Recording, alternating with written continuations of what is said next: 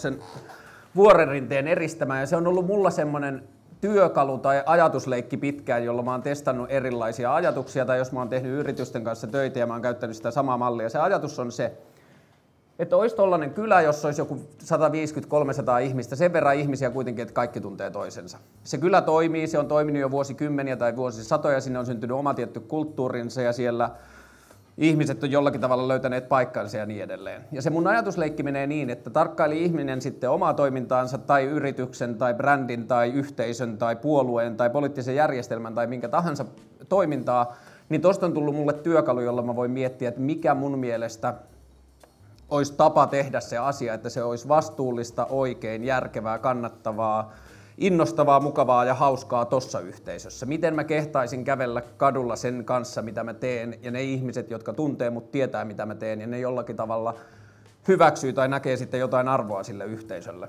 Ja mä oon kerännyt tähän aika paljon ajatuksia ja jotenkin juttuja, joita mä oon itse kohdannut, ja mä haluan tehdä niin kuin ihan alkuun sen, että mun mielestä näissä asioissa ei ole oikeita vastauksia. Näissä on erilaisia kokemuksia ja jaettuja kokemuksia.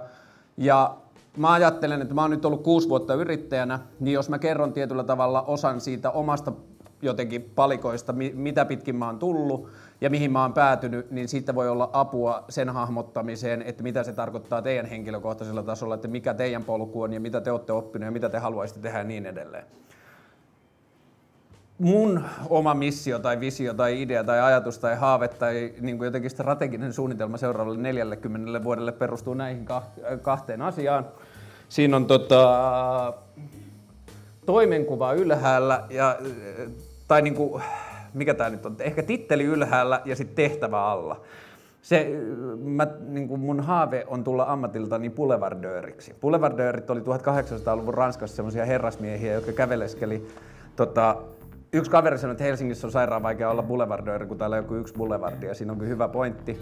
Mutta tota, äh, boulevardööri kuljeskelee kaupungilla ja aistii kaupunkitunnelmaa ja juo kahvia ja juttelee ihmisten kanssa. Ja parhaassa tapauksessa pelaa dominoa jossain katukuppilassa. Se on se ammatti, ja sitten se verbi, se työn toimenkuva on flaneeraus. Flaneeraus on joutilasta kuljeskelua ja oleskelua. Ja viimeisen kahden vuoden Kolme vuoden aikana varmaan, mitä mä oon tarkkaillut omaa tekemistä, niin mä oon huomannut sen, että mitä enemmän mulla on tyhjää tilaa, mitä enemmän mulla on tyhjää aikaa, sitä paremmin mä toimin. Sitä jotenkin parempi mun ongelmanratkaisukyky on, sitä paremmin multa syntyy sisäsyntyisiä uusia, joista mä innostun ja joita mä kerkeän miettiä. Sitä paremmin mulla syntyy myös jotenkin hitaassa omassa ajatuksessa ratkaisuja asioihin, jotka on annettu mulle joko tehtäväksi ratkaista tai sitten ne on kuplinut pitkään mielessä. Ja sen jälkeen kun mä havahduin siihen, niin mä rupesin käyttämään tosi paljon aikaa siihen, tai niin kuin jotenkin suunnitelmallista ja näkemään vaivaa sen eteen, että mulla olisi sitä aikaa mahdollisimman paljon. Ja nyt mä oon päässyt, siis jos mä niin kuin mietin suunnilleen keskiarvotasolla, niin mä veikkaan, että melkein kymmenen tuntia viikosta mä kerkeen jollakin tasolla vaan olla. Ja se tuntuu niin kuin olevan kaikista hyödyllisiltä. Se on tuottanut painetta kaikille sille muulle ajalle, joka ei ole vain olemista. Sen tehtävä on sitten suorittaa, niin kuin, tehdä asioita sillä tavalla, että siitä syntyy toimeentulo ja siitä syntyy tulevaisuus tai turva seuraavallekin kuukaudelle ja niin edelleen. Mutta että mä koko ajan huomaan, että mitä jotenkin rauhallisemmin mä saan viettää sitä aikaa, niin sitä enemmän siitä on hyödyllistä. Takia siitä on tullut myös tavoite, jota kohti mä yritän koko ajan mennä. Niin kuin sanoin alussa, jotta pystyy hahmottamaan sitä, että mistä jostain on seurannut, niin mun mielestä on tärkeää tarkkailla sitä polkua tai jotenkin seikkailua, miten siihen on tultu. Ja jotta me voidaan nähdä se kokonaisuus, niin meidän pitää lähteä ihan alusta. Ambiogenesis on se tapahtuma, jolloin maapallolla on ensimmäisen kerran syntynyt elämää. Siitä on nyt kolme pilkku seitsemän miljardia vuotta suunnilleen, give or take.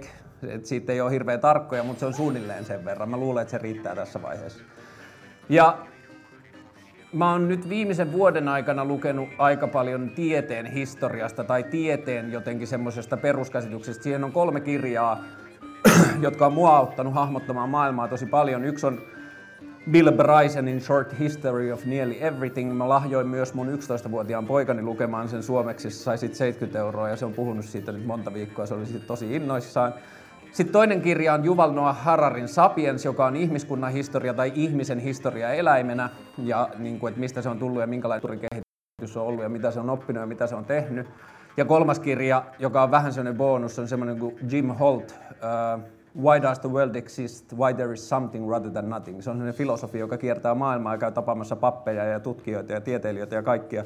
Ja kysyy niiltä kaikilta samaa kysymystä, että miksi on jotain sen sijaan, että ei olisi yhtään mitään. Mä en tiedä, kuinka hyvin mikään noista yksinään, niin kuin mihin vastauksiin kysymyksiin ne antaa vastauksia tai ideoita, mutta ne kolme kaikki luettuna mulle syntyi jotenkin tosi vahva ja nyt jo useamman kuuden silleen turvalliselta tai niin kuin semmoiselta vakaalta pohjalta syntynyt ajatus siitä, että mihin mä haluan osallistua ja mitä mä haluan tehdä.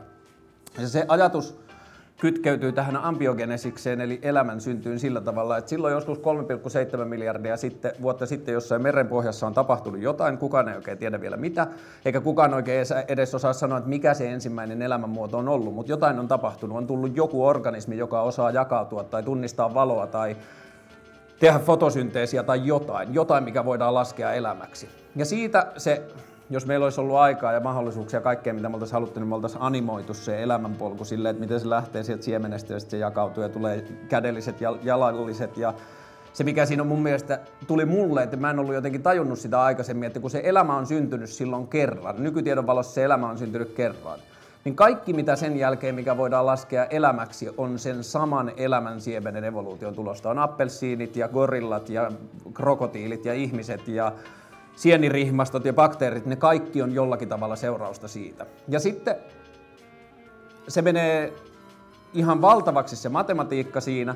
yhdeksänkymmentäyhdeksän pilkku yhdeksän prosenttia kaikesta maapallolla ikinä olleesta elämänmuodosta on kuollut pois. Et niin kuin tällä hetkellä olemassa on ihan sairaan pieni osa siitä elämästä, mitä on maan päällä ikinä täällä elämisen mahdollisuuksia tutkinut. Ja lisäksi me ihmiset ollaan viimeisen sadanviidenkymmenen vuoden aikana tapettu melkein puolet niistäkin lajeista, mutta ilmeisesti se negatiivinen kehitys on vähän hidastunut. Mutta mulle se ajatus siitä, että me ollaan kuljettu se koko matka ja sitten on tapahtunut kaiken maailman evoluutiobiologisia nolla yksi valintoja. Joku eläin on oppinut tekemään jotain ja siitä on syntynyt uusi eläinlaji ja sitten se on jakautunut jälleen kerran. Niin viime viikollahan, ei kun tällä viikolla tämä tieto päivittyi. Vielä viime viikolla sitten, jos me oltaisiin puhuttu tästä, niin me oltaisiin puhuttu, että ihmiset on syntynyt kaksisataatuhatta - sataayhdeksänkymmentätuhatta vuotta sitten, mutta viime viikolla, ei kun tällä viikon alussa, joka tapauksessa eilen tai viime viikolla julkistettiin uutta tutkimustietoa siitä, että ihminen eli homo sapiens on ollut maapallolla ilmeisesti jopa satatuhatta vuotta enemmän kuin mitä on luultu. Ja se kertoo myös siitä, että kuinka epävarmojen asioiden kanssa me ollaan, kun me puhutaan noin pitkistä tieteellisistä jatkumoista, että se voi muuttua ja päivittyä hetkenä minä hyvänsä. Joka tapauksessa kaksisataatuhatta - kolmesataatuhatta vuotta sitten nykytiedon valossa on ensimmäiset homo sapiensit tullut ja ne on alkanut tekemään asioita. Ne on perustanut nuotion ja tai keksineet tulen ja ne on tehnyt nuotioja, ne on valmistanut ruokaa, ne on tehnyt aseita ja ne on pikkuhiljaa tehnyt kyliä ja ne on tehnyt kaupunkeja, ne on synnyttänyt kulttuureita ja ne on tehnyt kaikkea sitä. Ja kun ajattelee sitä koko kokonaisuutta, sitä niin kuin valtavaa elämänkirjoja ja sitä niitä haarojen määrää ja jokaisessa haarassa olevien yksilöiden määrää ja kaikkea sitä, niin se, että me ollaan nykytiedon varossa ensimmäiset sillä tavalla tiedostavat eläimet, jotka pystyy analysoimaan sitä, pystyy reagoimaan siihen, pystyy kehittämään sen elinolosuhteita, pystyy muovaamaan tietyllä tavalla sen elämänmuotojen varianssia. Me voidaan estää eläintä kuolemasta sukupuuttoon, me voidaan auttaa sitä jatkamaan pitempi polku, me voidaan lopettaa myös halutessamme eläimen sukupuuttoa, jota me ollaan myös aika menestyksekkäästi tehty. Ja se, että me ollaan siellä hännän päässä, niin jaksaa jotenkin joka päivä antaa mulle innon siitä, että tää on siistiä ja hauskaa. Kaksi asiaa. Mä pystyn tarkkailemaan tätä koko juttua. Mä oon osa ihan helvetin isoa elämisen variaatiota, josta on vaikka minkälaisia malleja, ja mä voin omalta osaltani tehdä sille elämän kokonaisuudelle jotain. Et jos me mietitään vaikka sitä, että minkälaisiin yhteistyömalleihin me pystytään, niin sillä on merkitystä sen koko elämisen niin kuin valtavan varianssin kannalta, että jos me pystytään rakentamaan vaikka demokraattinen järjestelmä, niin me ollaan ensimmäistä kertaa elämisen historiassa, kun kymmenet, sadat tuhannet tai miljoonat ihmiset pystyy yhdessä päättämään asioita. Me pystytään keksimään koko ajan juttuja, joilla on merkitystä sen koko kolme pilkku yhdeksän tai neljä pilkku neljä maapallon elinmiljardin aikana tai jopa kolmetoista miljardin sieltä Big Bangista asti. Me pystytään vaikuttamaan koko siihen todellisuuteen, mikä on mahdollista, mitä voi olettaa olevan mahdollista, mihin elämä pystyy, mihin kaikkiin suuntiin se voi mennä. Ja mulle tää on ollut sellainen juttu, että kun se jotenkin sisäisti sen semmoisen niinku, siinä on vähän semmoista niinku vau siistiä ajatusta, mutta sen lisäksi siinä on vielä se niinku mahdollisuuksien kirjo, mikä siitä tulee. Et mä pystyn vaan helvetin pieneen osaan asioita. Ihmiset, jokainen pystyy asioihin, johon kukaan muu ei pysty, ja plus lisäksi ihmiset toistensa kanssa pystyy. Niin kuin, että se matematiikka ylittää luultavasti äärettömyyden rajat. Tai siis se niin kuin, mahdollisuuksien määrä on ääretön. Me voidaan keksiä, niin kuin, laittaa popcornipurkki väärinpäin pöydälle, siinä ei ole vielä mitään järkeä, mutta et siitäkin voi syntyä jotain, joka, jota ei ole ikinä ennen tehty, tehty. Ja se vielä lisäksi tähän, että mun mielestä me eletään, ja mahdollisesti kaikki, tai en tiedä, on se voinut olla koko ihmiskunnan historian ajan niin, mutta musta tuntuu, että me eletään semmoisen teknisen vallankumouksen kynnyksellä, että me tullaan, meillä on suuri syy olettaa, jos me saadaan joku idea tai me nähdään joku mahdollisuus, niin meillä on suuri syy miet, luulla tai ajatella, että, sitä, että se syy, miksi sitä ei ole olemassa, on ehkä se, että kukaan muu ei ole vaan koskaan tullut ajatelleeksi sitä. Kukaan muu ei ole kulkenut samaa polkua, kukaan muu ei ole kohdannut samoja vastoinkäymisiä tai onnistuksia, kene, onnistumisia, kenenkään muun maailmankuva ei ole muodostunut samanlaiseksi kuin minun tai sinun tai kenen tahansa yksilön, joten siitä näkemyksestä tulevat ratkaisut tai innostuksen aiheet tai ideat, ne voi olla ihan perustellusti täysin uniikkeja, niitä ei välttämättä kukaan muu keksinyt. Öö, mä ajattelen, että siihen mihin ihminen pystyy tai innostuu tai niin kuin, että ihmisen omaan potentiaaliin tai ihmisen omaan ta, niin kuin tapaan ja toimintakykyyn, niin mä luulen, että siinä on enemmän kuin puolet asioita, joita se ihminen ei ole valinnut, ja sitten on X määrä, mitä se ihminen on valinnut, ja se voi niin kuin kehittää niitä, mutta mä ajattelen, että suurin osa tulee, suurin osa asioista, mitkä vaikuttaa meidän toimintakykyyn, tulee luultavasti annettuna. Yksi, minkä mä näen selkeästi, että se on vaikuttanut mun omaan tapaan toimia ihan tosi paljon, jos me ajatellaan tämän niin kuin työn ja toimeliaisuuden näkökulmasta, on ollut se, että mulla on ollut kotona sellainen isä kuin mulla on ollut. Mun isä on ollut semmoinen, että se on kahdeksankymmentäluvun lopusta asti, se on ollut semmoinen tyyppi, että jos sitä on harmittanut joku asia, että se tehdään tyhmästi tai sillä on tullut idea, että se voisi tehdä toisin, niin sitten se on etsinyt sen niin kuin asiasta vastaavan ministerin puhelinnumero ja soittanut sille. Ja se on niin kuin se, mä en tiedä, se on käynyt koulussa Ruotsissa, siinä voi olla jotain ruotsalaisuutta tai mitä ikinä ne ominaisuudet siinä onkaan, mutta että se ei ole ikinä. Et se on aina jotenkin katsonut ihmisiä niiden kehikoiden läpi, missä ne ihmiset on. Että se on vähemmän tietyllä tavalla määrittänyt ihmisiä niiden positioiden kautta kuin niitä ihmisinä itsenään, ja sen takia se on uskaltanut ja rohjennut ottaa yhteyttä tai ehdottaa tai sanoa ääneen, jos silloin on ollut joku idea. Ja mulle se hyvä puoli on ollut siinä, että mä oon saanut lapsena seurata sitä vierestä ja sitten vaan niin kuin syteen tai saveen, on se sitten hyvä tai huono asia, mutta mä oon silti oppinut, että noin voi tehdä. Ja siitä on, mä luulen, että iso osa semmoisesta niin jotenkin mahdollisuuksien kirjosta on avautunut sitä kautta. Lisäksi mun faija on ollut ihan super, tai on edelleen ihan superfiksu. Ja tosi monet asiat, joita mä myös puhun tässä liittyen kaupallisuuteen tai myymiseen tai suhteessa bisnekseen ja kaikkeen siihen, niin ne on asioita, jotka on tullut tietyllä tavalla isänmaidon mukana. Et ne on niin kuin, ne on jotenkin vaan vieressä seuraamalla, ja sitten vasta vanhemmalla iällä on yrittänyt tiedostaa, mitä niissä on. Mä olen taiteiden ylioppilas. Niin kuin teille herra taiteiden ylioppilas. Mulla on siis jäänyt graafinen suunnittelu taikissa joskus kesken. Mä opiskelin sitä kaksi vuotta. Mä luulin, että musta tulee graafikko. Ja sitten mä hain taikkiin yli, lukion jälkeen vain siksi, että mä voin sanoa vanhemmille, että mä hain, mutta mä en päässyt. Mutta sitten mä pääsinkin. Ja sitten kun mun faija soitti taikkiin, kun mä olin matkalla, että onko mun poika päässyt sisään, ja sanoi, että on, niin mun faija kysyi, että voitteko katsoa, että onko siinä virhe. Et niin kovaa oli luotto, mutta se johtuu siitä, että mä oon aina niin paska piirtämään samoin kuin isäni, niin se ei voinut uskoa, että kukaan pääsisi taidekouluun häneltä piirretyillä pi- tuota piirustustaidolla. Mistä tämä kiertäminen johtuu? Onko mä liian eessä tai takana tai eletään sen kanssa? Mm. Ja sitten taikin jälkeen, taikkia ennen on ehkä koulutukseksi liittyviä asioita se, että mä tein numeroskeittilehteä kaksi vuotta. Se oli tosi tosi opettavainen kokemus niin kuin isojen tai monimutkaisten kokonaisuuksien hallinnasta. Mä olin silloin ainoa täyspäiväinen siinä lehdessä. Se oli harrastelehti, mutta se oli tosi tosi hyvin tehty harrastuslehti. Siihen piti myydä mainoksia, siihen piti tilata juttuja, siihen piti tilata kuvituksia, siihen piti tilata valokuvia, käsitellä valokuvia, taittaa lehteä ja kaikkea sitä. Niin siinä tuli aika hyvä elämänkoulu siitä, että miten niin kuin tommonen, minkälaista palasista iso kokonaisuus koostuu ja minkälaisilla asioilla sitä voi yrittää pitää hanskassa.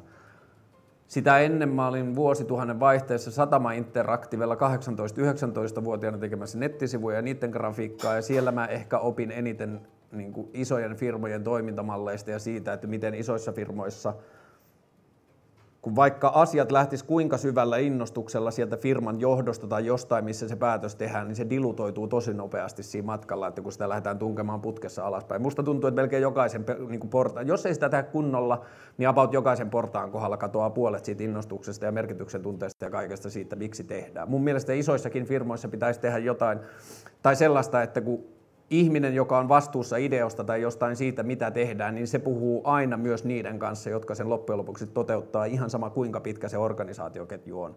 Että siinä niin kuin välissä katoaa paljon. Sitä mä opin paljon siellä satamalla. Ja mä oon ensimmäisen kerran laskuttanut työstä Fajan firman kautta varmaan viisitoistavuotiaana jostain niin kuin graafisen suunnittelun, jostain nettigrafiikka-asiasta. Ja sieltä lähtien, no varmaan Taikissa sitten mä oon perustanut toiminimen, eli kaksituhattaviisi kaksituhattakuusi, ja siitä lähtien mulla on ollut niinku yrittäjäidentiteetti myös työn rinnalla, tai niinku, että mä oon joutunut ratkomaan niitä ongelmia, minkälaista on tehdä niinku, ei sotuna, vaan erilaisena entiteettinä yhteiskunnan kanssa asioita.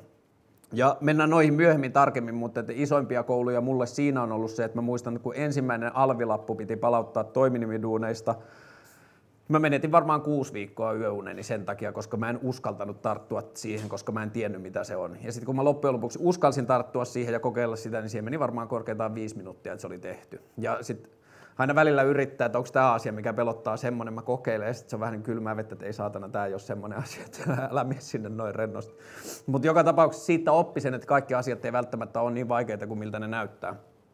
Ää, työhistoriasta iso osa tuli tossa, mutta Taikin jälkeen se, miksi Taikki jäi kesken, oli se, että Veli-lehti, joka oli trendin miestenlehti, niin sieltä pyydettiin A D:ksi siihen, ja se niin kuin tuntuja oli siihen aikaan niin kuin unelmaduuni. Että mä tykkäsin aikakauslehtien tekemisestä yli kaiken, siellä oli aika hyvät resurssit, siellä panostettiin valokuviin, siellä panostettiin kuvitukseen. Mä sain tehdä siihen lehtien ulkoasu-uudistuksen, ja se oli opettavainen siinä, että mä tajusin, että ei mun kannata koskea InDesignin tai graafisen suunnittelun työkaluihin. Että mä pystyn ehkä suunnittelemaan, mä pystyn ideoimaan, mä pystyn ratkaisemaan ongelmia, mutta älä tee mitään visuaalista, koska siitä ei tule kovin hyvä. Tämä presentaatio on mun ensimmäinen graafisen suunnittelun duuni moneen vuoteen, niin mä oon silleen, että jos te katsotte välillä, että on ihan hyvän näköinen, niin muistakaa sanoa. Mutta tota, niin tää on korkeakoulutetun ihmisen tekemä, että suhtautukaa tähän, tähän sillä tavalla. Öö, Sen Velilehden jälkeen tuli kuuden vuoden pätkä, jossa mä olin viidessä eri työpaikassa. Mä huomasin, että mä, niin kun, mun on ihan supervaikea löytää itselleni paikkaa. Mä en tiedä, olisiko se tilanne, että tänä päivänä samanlainen, mä en ole kuuteen vuoteen kokeillut, mutta mä huomasin sinä aikana, että mun on ihan sikavaikea löytää siitä tavasta, jolla yritykset on järjestetty, niin mulla on sikavaikea löytää itselleni paikkaa, jossa mua ei ruo, niin kun rupea jotenkin kuumottaan. Et Mua, mä huomasin, että mä voin olla avuksi ja mä voin olla hyödyksi ja mä löysin ne paikat, missä mä voin olla hyödyksi, mutta silti musta tuntuu, että sitä mun osallistumista siihen ei jotenkin ulkopuolelta ymmärretty täysin. Et mä jouduin koko ajan jännittämään se, että puhutaanko musta paskaa tai katsoako mua joku pitkään, että miksi toi tuntuu tekevän tai väh, noin vähän, monestihan se johtui siitä, että mä tein sairaan vähän, mutta se ei, niin mun mielestä se ei ollut aina mun ongelma, että mua myös palkattiin niin kuin silleen huonolla valmistautumisella siinä vaiheessa, että jotenkin molemmin puolin työhaastattelutilanteessa oltiin innoissaan, mutta loppujen lopuksi kartoitus oli se, että kumpikaan ei oikein tiennyt, että mihin, mihin mua käytetään ja mikä, mikä se toimenkuva on. Mä seikkailin digitoimistoissa ja mainostoimistoissa ja yhdessä tapahtumatuotantotoimistossa ja sitten viimeisenä semmoisessa firmassa, joka omisti Generator Post jälkityöskentelyfir- tota, jälkikäsittelyfirman ja Agent Pekan tämän kuvitusfirman ja Fake Graphicsin, joka tekee erikoistehosteita. Niin mä olin siinä kattofirmassa miettimässä kaikille niille, että mihin niitä voi käyttää ja mi- minkälaisia ongelmia niissä tulee ja niin kuin jotenkin puuttumassa niihin. Ja niillä loppu sitten rahat ja mä sain, jälkeenpäin mä oon ruvennut kutsua niitä onnenpotkuiksi. Mä en tiedä, olisinko mä ikinä uskaltanut alkaa yrittäjäksi, jos niitä potkuja ei olisi tullut. Että se niin kuin, tietyllä tavalla joku muu teki sen valinnan mun puolesta. Mä olin haaveillut siitä pitkään, mutta en mä ollut uskaltanut sitä tehdä. Ja osa syy sitä, siksi, miksi mä halusin myös pitää tämän, on se, että jos joku olisi sanonut mulle niitä asioita silloin, tämä ei tarkoita, että näistä on teille mitään hyötyä, mutta että jos joku olisi sanonut mulle niitä asioita silloin, mitä mä oon tähän kerännyt, niin se olisi auttanut mua ihan sikana. Ja jotenkin musta tuntuu, Et jo pelkästään se, että teitä on täällä näin paljon, mutta että muutenkin mun mielestä yhteiskunnassa tuntuu, että on paljon, tosi tosi paljon ihmisiä, jotka haluaa miettiä sitä, miten tehdä töitä. Minkälainen on mun suhde työmarkkinoihin? Haluanko mä olla yhdeksästä viiteen tyyppi vai haluanko mä jakaa sitä jollakin tavalla ja haluanko mä, että mulla on joku instrumentti, jolla mä voin tehdä töitä silloin, kun mä itse haluan, kelle mä haluan sen niin kuin päivätyön ympärillä ja miten sitä liukumista voisi tehdä. Ja se on mun mielestä tietyllä tavalla asia, josta tässä myös paljon puhutaan, mutta se on asia, jossa yhteiskunta on mun mielestä epäonnistunut kaikista. Okei, se on ehkä liikaa sanottu. On paljon muitakin asioita, missä yhteiskunta on ehkä epäonnistunut, mutta yksi asia, missä on epäonnistuttu paljon, varsinkin jos yrittämisestä puhutaan niin paljon, on se saumaton liikkuminen erilaisten toimeliaisuuden muotojen välillä. Se, että miten ihminen voi ruveta tekemään täyspäiväisestä vaikka kaksi päivää viikossa omia juttuja tai muuta, niin se ei ole hirveän helppoa. Ja sitten siellä on kaiken maailman niitä niin kuin tämmöisiä tulokuoppia ja niin, että sun palkka nousee tämän verran, niin sun avustukset saattaa yhtäkkiä romahtaa tai sä tiput kokonaan työ, työmarkkina tai työtukia, työttömyystukia ulkopuolelle tai mitä ikinä, niin se ei todellakaan ole helppoa. Ja lisäksi mä ajattelen, että se yhteiskunnan käyttöjärjestelmä, miten sitä yhteiskuntaa käytetään tai miten siihen yhteiskuntaa kohdataan, niin se on myös tosi keskeneräinen ja siinä olisi hirveästi mahdollisuuksia, mutta puhutaan niistä myöhemmin. Tämä on kaikista vaikea kysymys. Tämä on niin kuin asia, jota kysytään luonnollisesti. Ihmiset länsimaissa aika usein kysyy toisiltaan, että mitä sä teet työksessä. Ja mun niin kuin se, se ainoa vastaus, jonka mä oon niin kuin tyydyttävän vastauksen mä oon löytänyt, on se, että jos mä osaisin vastata, mä olisin rikas. Mutta niin kuin, sitä oikeaa vastausta mä yritän miettiä koko ajan.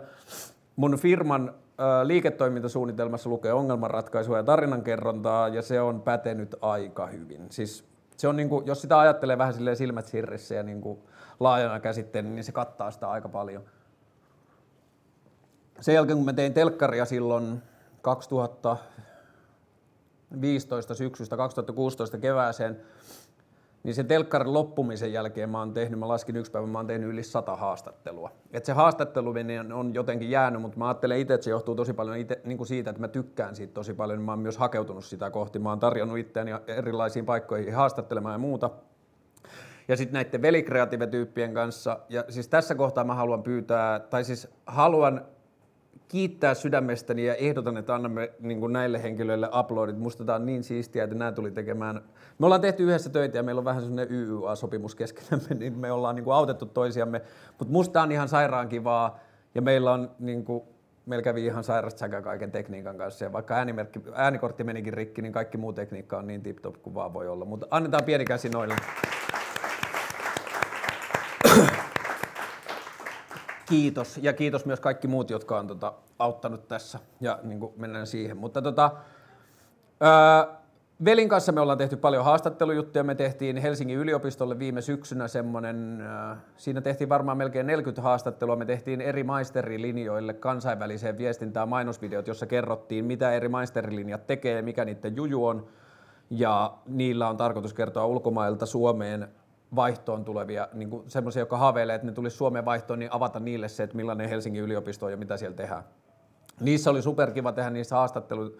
Mulle siitä haastattelusta on tullut vähän niin kuin semmoinen, että se on tekosyy olla utelias. Että se antaa mulle tietyllä tavalla mahdollisuuden olla utelias tavoilla, jota mä en ehkä normaalisti enää osaisi toteuttaa.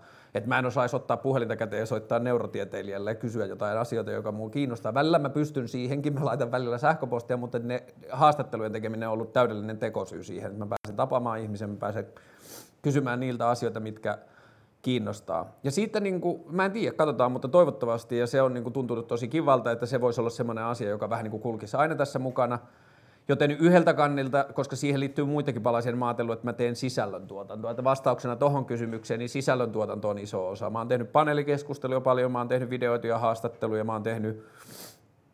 Mä oon myös ehkä tuottanut aika paljon sisältöä, että mä oon hankkinut ihmisiä kirjoittamaan tai valokuvaamaan tai tekemään kuvituksia, että mulla on syntynyt... Niin mä ajattelen, että mä oon hyvä tilaamaan, että kun mä oon ollut graafikko ja mä oon ollut A D ja mä oon valokuvannut jonkun verran, mä oon kirjoittanut jonkun verran ja mä niin kuin ymmärrän niitä asioita ja koodannut aikoinaan ja niin edelleen, niin musta on tullut hyvä tilaamaan ja se tilaaminen on sellainen asia, jota mä teen aika paljon. Ja sillä tontilla kyllä, ja mä en siis valita, mutta että sillä tontilla tulee tehtyä tosi paljon myös niin kuin N S-ilmaista työtä, että ihmiset kysyy, että tähän tarvisi jonkun. Ja sitten mä ajattelen, että se mun arvo tai työ tapahtuu siinä, että kun joku sanoo, että tähän tarvisi jonkun tai meillä on tällainen ongelma ja sitten siellä on joku ihminen, joka tekee jotain teknistä suoritetta, on se sitten graafista suunnittelua tai koodausta tai mitä tahansa, niin siinä on aika paljon niin kuin kuilua ja tulkattavaa vielä siinä välissä monesti, että ne ihmiset ymmärtää toisiaan. Että se niin kuin tarve voi olla aika hähmäinen siinä lähtökohdassa. Niin siinä mä, sitä työtä mä teen myös aika paljon, että mä autan tulkkaamaan niitä tarpeita siihen muotoon, että ne, jotka tekee sitä teknistä suoritetta, osaa siihen vastata. Ja sitten mä oon tehnyt viimeisen neljä, viisi vuotta aika paljon sitä, että yrityksiä, jotka on jollain tavalla joko alkuvaiheessa tai kynnysvaiheessa, ja yleensä niihin liittyy se, että ne yrityksen omistajat tai pää, niin kuin päätö, päätöksiä tekevät ihmiset on jollakin tavalla tullut tutuiksi, mutta että mä oon osallistunut yritysten vähän niin kuin mitä seuraavaksi kysymysten etsimiseen ja vastaamiseen. Et niin kuin varmaan perinteisessä kielenkäytössä niin kuin strategia- ja visiotyötä aika paljon, ja nyt tänä vuonna vai viime vuoden puolella musta tuli niinku tollaisen prosessin kautta kahteen yritykseen osakas ja hallituksen jäsen. Toinen on Egse ravintola Katajanokalla, jossa on, joka on kananmuna pikaruokaravintola, ja toinen on sellainen Skole-niminen firma, joka tekee terveydenhuollon koulutuksen digitalisaatiota. Se on super mielenkiintoista just siksi, että siinä niin koko ajan näkee sitä, että mikä voisi olla mahdollista. Et mulla on koko ajan semmoinen olo, että on se sitten markkinatalous tai on se niin kuin liiketoiminnan tai, tai toiminnan niin kuin erilaiset tällaiset kapeat sektorit, kuten vaikka terveydenhuollon koulutuksen digitalisaatio, joka on aika kapea sektori, tai demokratia tai mikä tahansa, niin me eletään tosi paljon semmoisissa kulttuureissa, joihin me ollaan päädytty jonkun putken kautta, me, me, meidät on niin kuin tuotu tietyllä tavalla valmiiseen kulttuuriin.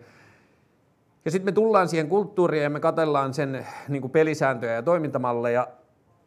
Ja musta tuntuu, että yhteiskunnassa on tällä hetkellä aika paljon semmoinen ongelma, että niissä, niihin kulttuuriin uutena sisään tulevat, me otetaan ne kulttuurit tosi paljon annettuna eikä, ja käytetään mun mielestä liian vähän, niin kuin uusina silminä me käytetään liian vähän aikaa ja vaivaa siihen, että me kysyttäisiin, että mitä muuta tämä voi olla. Et ihmiset, jotka on kasvanut kauppakoulun läpi tai minkä tahansa koulun ne on mennyt, että ne on myllytetty siihen kulttuuriin, johon ne menee, niin aika nopeasti se kulttuuri imee sisäänsä sillä tavalla, että nämä kulttuurin toimintamallit on tällaiset ja se vaikeudet ja haasteet on tällaiset, mutta tällaisia ne on aina ollut. Ei mulla ole oikeutta tai velvollisuutta valittaa niistä asioista, että mä vaan nyt opettelen nämä näin. Ja siksi siitä on tullut jotenkin hauskaa, että musta tuntuu, että mä voin ihan perustellusti osallistua terveydenhuollon koulutuksen, digitalisaation suunnitteluun ja ongelmanratkaisuun, koska mä koen pystyväni antamaan siihen jonkinlaisen ulkopuolisen näkemyksen, että miksei tätä voisi tehdä näin tai miksi tätä ei tehdä näin. Ja yleensä vastaus on, tosi monesti se vastaus on, että ei ole tullut mieleen tai ei ole tullut ajatelleeksi. Että se idea ei ole välttämättä paska, mutta sitä ei kukaan vaan sanonut ääneen. Ja semmoisissa tuntuu olevan niin kuin aika paljon mahdollisuuksia olla avuksi. Ja noista se koostuu aika paljon, että jos mä yritän miettiä sitä, että mitä mä teen työkseni, niin siinä on paljon sitä tyhjää aikaa. Jos mulla on tyhjää aikaa ja mulla on työt vähissä, niin mä huolehdin kahdesta asiasta. Toinen on se, että mulla on kalenterissa lisää tyhjää aikaa, ja toinen on se, että mä huolehdin, että mulla on tapaamisia. Ihan sama, mitä ne tapaamiset on. Et kunhan mulla on sovittu lounailla käymisiä tai kahvilla käymisiä tai mitä tahansa, niin kun niitä vaan on tasaisesti, niin sit aina jossain vaiheessa tulee jotain. Että ainoa, mitä mä voin tehdä tietyllä tavalla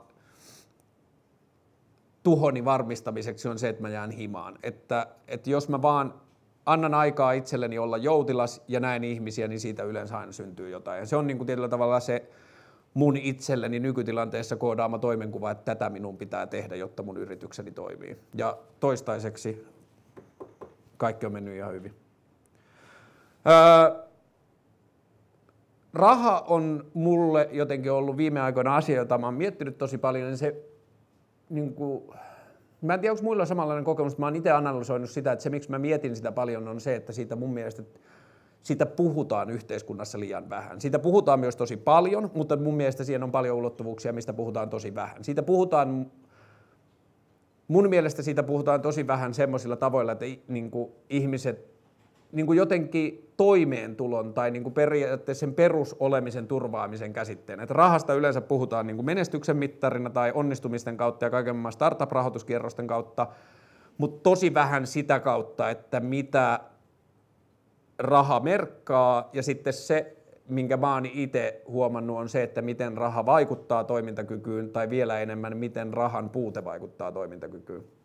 Mä Pääsin viime syksynä osana näistä kaiken maailman haastatteluja, niin mä pääsin haastattelemaan kolmea Helsingin yliopiston aivotutkijaa, ja tota, jälleen kerran kun oli mahdollisuus, niin käytin sen ja kysyin siitä, että kun mun oma kokemus on ollut se, että jos multa katoaa jonkinlainen taloudellinen turvallisuus lähitulevaisuudesta, että, että niin kuin tietyllä tavalla, että se perusluottamus säilyy, että, että kaikki tulee menemään hyvin ja kyllä tästä selvitään, mutta että katoaa se tieto siitä, mihin palasiin se perustuu, että kaikki tulee menemään hyvin. Ei näe tietyllä tavalla, niin kuin että tulee jossain vaiheessa savuverho eteen, että ei näe pidemmälle.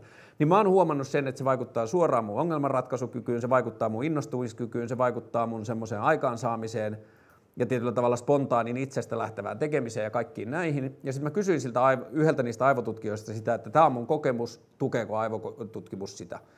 Niin se aivotutkimus sanoi, että ihan, tai aivotutkija sanoi, että ihan sama tutkitaanko sitä psykologian tai neurotieteen kautta, niin molemmat on tiedostanut ja löytänyt ton jo kauan aikaa sitten. Sitä yleensä tutkitaan köyhyyden vaikutuksella ihmisen toimintakykyyn, ja mä en ajattele sitä omassa tapauksessani varsinaisesti köyhyytenä, että mä oon niin kuin monella tavalla etuoikeutettu tai mulla on niin kuin elämässä hyvin perusasiat, mutta että se likviditeetin puute, semmoisen niin kuin toimintarahan puute toimii aika samalla lailla. Siitähän puuttuu vielä paljon semmoisia pelon tasoja, että jos sä oot oikeasti köyhä tai vähävarainen, niin sä saatat oikeasti joutua pelkäämään tosi tosi isoja kaauksia. Että mulle ne on, niin kuin, ne on ongelmia ja ne on välillä saattaa olla vakaviakin ongelmia, mutta niissä ei niin kuin ole samalla lailla henkijäämisestä kysymys, niin mun on hankala edes kuvitella, kuinka paljon se vaikuttaa siellä.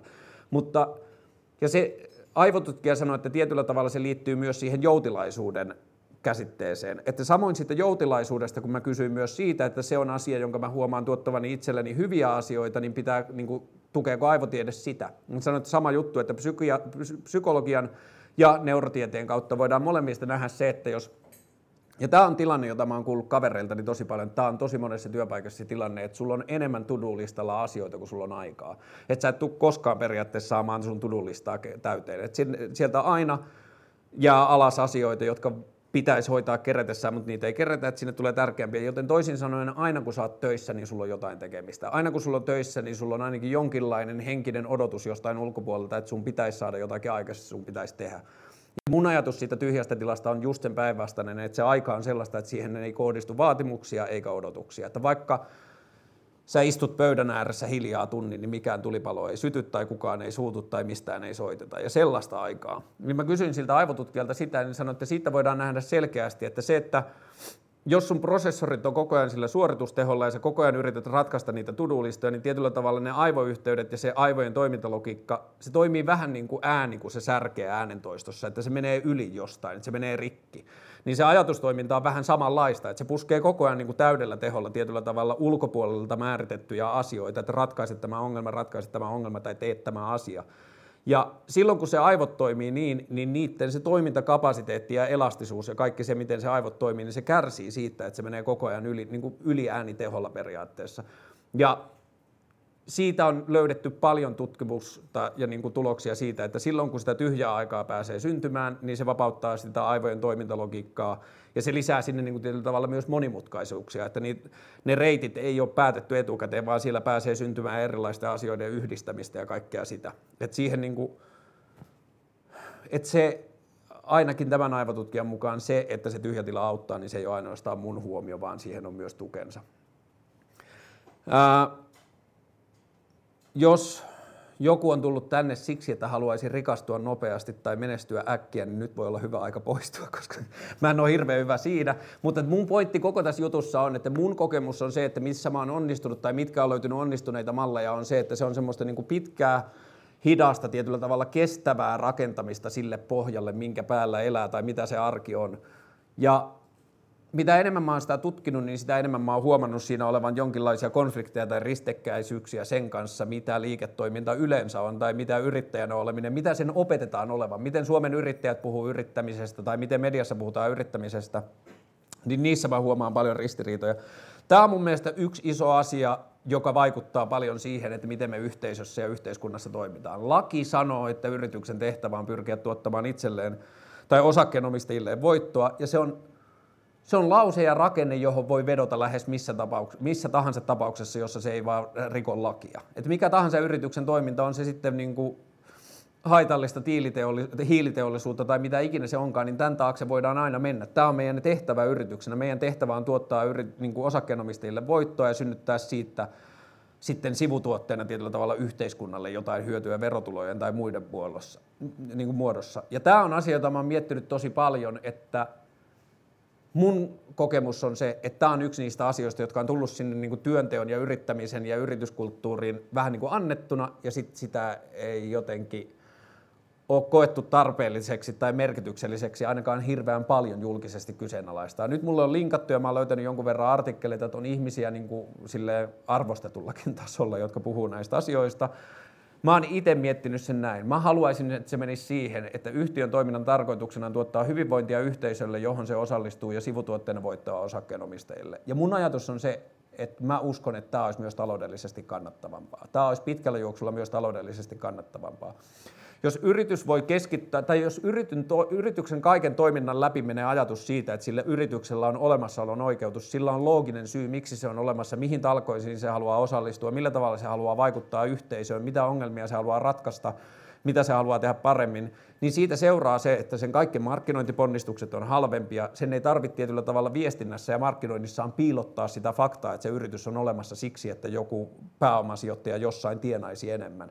Se on kaikessa kaupallisessa tai suurimmassa osassa kaupallisessa viestissä, mitä me nähdään, niin se on suoraan se tapa, jolla me luetaan sitä viestiä, että siihen tulee vähän niin kuin filtteri väliin. Jos meillä on yritys, jossa me pystytään kaikista osa-alueista näkemään, että sillä on joku muukin syy, että se raha ei ole ainoa syy, niin me suhtaudutaan myös siihen sympaattisemmin. Me suhtaudutaan kuluttajina siihen niin, mulla on tiettyjä niin kuin merkkejä tai brändejä tai kivijalkakahviloita tai mitä ikinä, joita mä haluan kannattaa puhtaasti siitä syystä, että mä tiedän joko niiden toiminnasta tai tuntemalla niitä ihmisiä, mä tiedän, että tällä on joku muukin syy olla olemassa kuin vain rikastaa omistajansa, niin se tekee musta paremman kuluttajan niille. Mä mieluummin kulutan rahaani sinne. Ja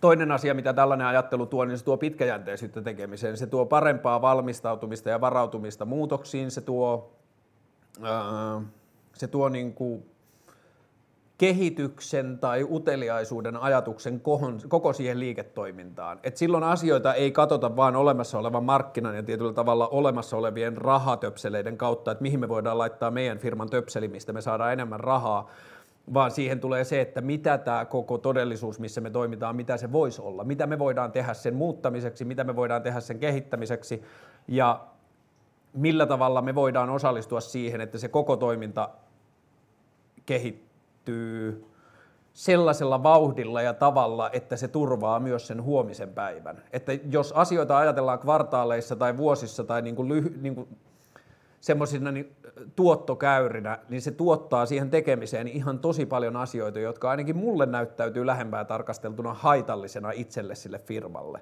Ja tämä on mulle itselle semmoinen asia, että, niinku, että jos mulla on joku kuusikymmentä vuotta tai viisikymmentä vuotta tai mitä ikinä, jos Herra siunaa, mulla on elämää jäljellä, niin mä yritän puskea tätä. Niinku, että aina kun mulla on mahdollisuus, niin mä sanon, että mun mielestä yrityslaki pitäisi olla näin ja niin kauan kuin se ei ole niin, niin mä yritän toimia itse niin.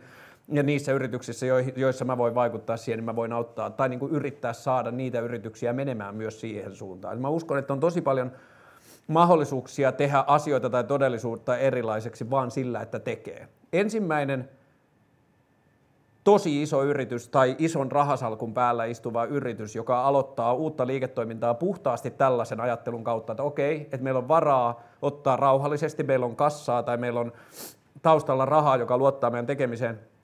Ei mietitä lyhyitä voittoja, ei mietitä sitä, mitä tehdään ensi viikolla, vaan mietitään sitä, mitä tehdään kolmen vuoden päästä ja miet- niin kuin turvataan se, että meillä on varaa miettiä rauhassa sen ensi viikon asiaan ratkaisu.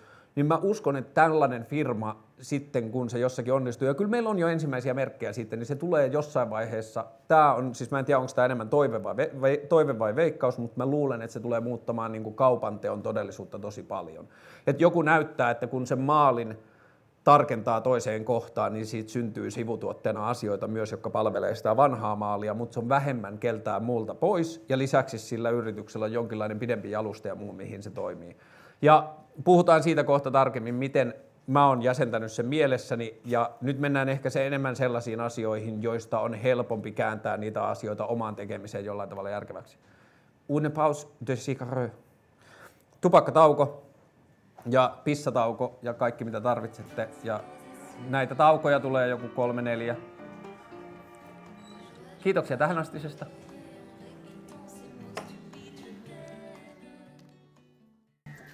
Onko kukaan vielä tässä vaiheessa vaatimassa rahoja takas? Ei kun ei niin ole, ettei ole maksanut mitään. Ai niin on. Mulla on tässä tää turva.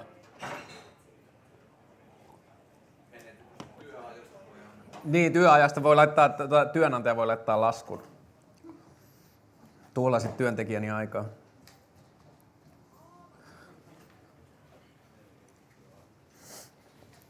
Olemmeko valmiita? Ollaan varmaan. Let's go. Ää, se ei näy, mutta se lukee tuolla harmaalla pienellä tuolla yläpuolella. Tää Focus on Business on sellainen läppä, jota mä oon käyttänyt aina välillä. Se on mun vastine tälle A B C eli Always Be Closing ja Coffee for Closers Onlylle. Mutta tuossa lukee Don't. Ja se ajatus oli se, että kun mä oon sanonut sitä Focus on Business, niin sitten musta on aina välillä tuntunut, että se on jotenkin hämmentävä viesti. Mun pointti siinä on ehkä enemmän jotenkin se, että miettii sitä, mitä se business on, eikä niin, että, että fokusoituu vaan siihen, että se olisi jotenkin enemmän ja enemmän mahdollisimman paljon bisnestä sinällään. Et mun mielestä se bisneksen kyseenalaistaminen on paljon antoisampaa kuin itse bisnes. Mä oon kirjoittanut tällaisia asioita, näitä ei tarvitse ottaa totuuksena, nämä asioita, jotka on toiminut mulle. Mun ajatus siitä, että miksi mä en lue bisneskirjoja, on se, että kuten alussa puhuin, niin musta tuntuu, että se, miten me kasvetaan siihen tilanteeseen, missä me ollaan ja missä me tehdään töitä, niin se on niin järjettömän niin kuin ainutlaatuinen on huono sana, koska ainutlaatuisuus sisältää myös jotain semmoista niin kuin suurempaa merkityksellisyyttä, ja se ei ole mun pointti. Ei se niin kuin oma polku siihen tilanteeseen ole yhtään se merkittävämpi tai arvokkaampi kuin kenenkään muunkaan. Se on ihan tasainen yhtä arvokas kaikilla muillakin, mutta et se, että miten ihminen palaa tai, tai kasvaa johonkin tilanteeseen tai toimintaan tai olemiseen, niin se on, se on täysin uniikki, että kellään muulla ei ole sitä samaa polkua. Niin siksi mun on hankala jotenkin uskoa bisneskirjoihin, koska se menee samalla lailla myös yritysten toimintaan. Jokaisen yrityksen polku on ihan samalla lailla uniikki kuin ihmisenkin. Et sieltä kirjoista voi löytyä hyviä juttuja, sieltä kirjoista voi löytyä asioita, joita voi päästä varjoimaan, mutta jotenkin se, että jos kaikki lukee bisneskirjoja, jos kaikki lukee samoja bisneskirjoja, niin sitten bisneksistä tulee, tai musta tuntuu, että se rajoittaa jotenkin sitä mahdollisuutta tehdä asioita oikealla tavalla väärin tai oikealla tavalla eri tavalla. Mulla on ollut jotenkin semmoinen ajatus, että mä teen mieluummin omat virheeni kuin jonkun muun onnistumiset. Että se, se tuntuu tuottavan työn niin kuin arkeen tai tekemiseen tosi paljon merkitystä se, että asioita saa tutkia itse. Sitten tulee leikkisämpää ja siitä tulee semmoista, että se koko maisema ja viidakko siinä ympärillä elää koko ajan ja siinä on koko ajan asioita, uusia asioita, mihin voi tarkentaa katseensa ja mihin voi panostaa ja tehdä. Tämä tavoitteiden asettaminen on asia, jota mä oon miettinyt viime vuosina tosi paljon, ja se tulee aika paljon sitä kautta, että se liittyy oikeastaan se, mitä mä en tuossa tausta, taustakohdassa maininnut, jota mä oon miettinyt aika paljon, tai niin kuin maininnut sitten monessa muussa paikassa ehkä liiaksikin asti, mutta se, että mulla on uskonnollinen tausta. Mä oon kasvanut uskonnollisessa yhteisössä.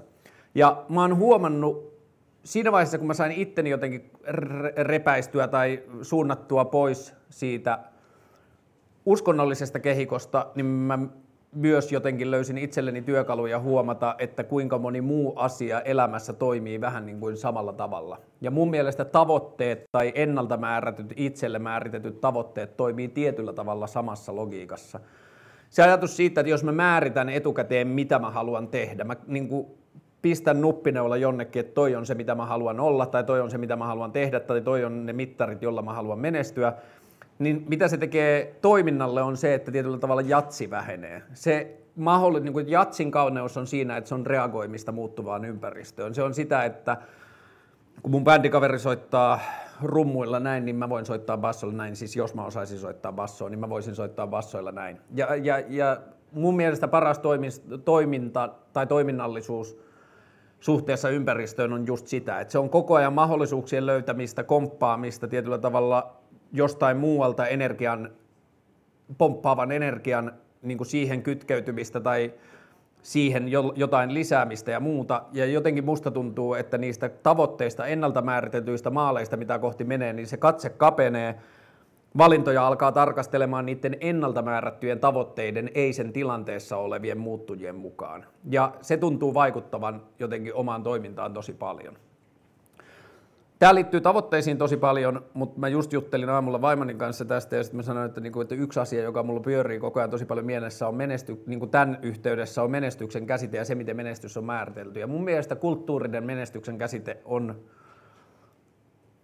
sanalla sanoen mun mielestä se on tällä hetkellä vähän harhainen. Se liittyy tosi paljon rahaan, se liittyy mitattavuuteen, se liittyy kaiken maailman tykkäyksiin tai jakoihin tai semmoisiin asioihin, että menestystä mitataan sellaisilla asioilla, jotka on ulkopuolelta todennettavissa. Ja mun, mie- mun oman kokemuksen mukaan menestys tai onnistuminen tai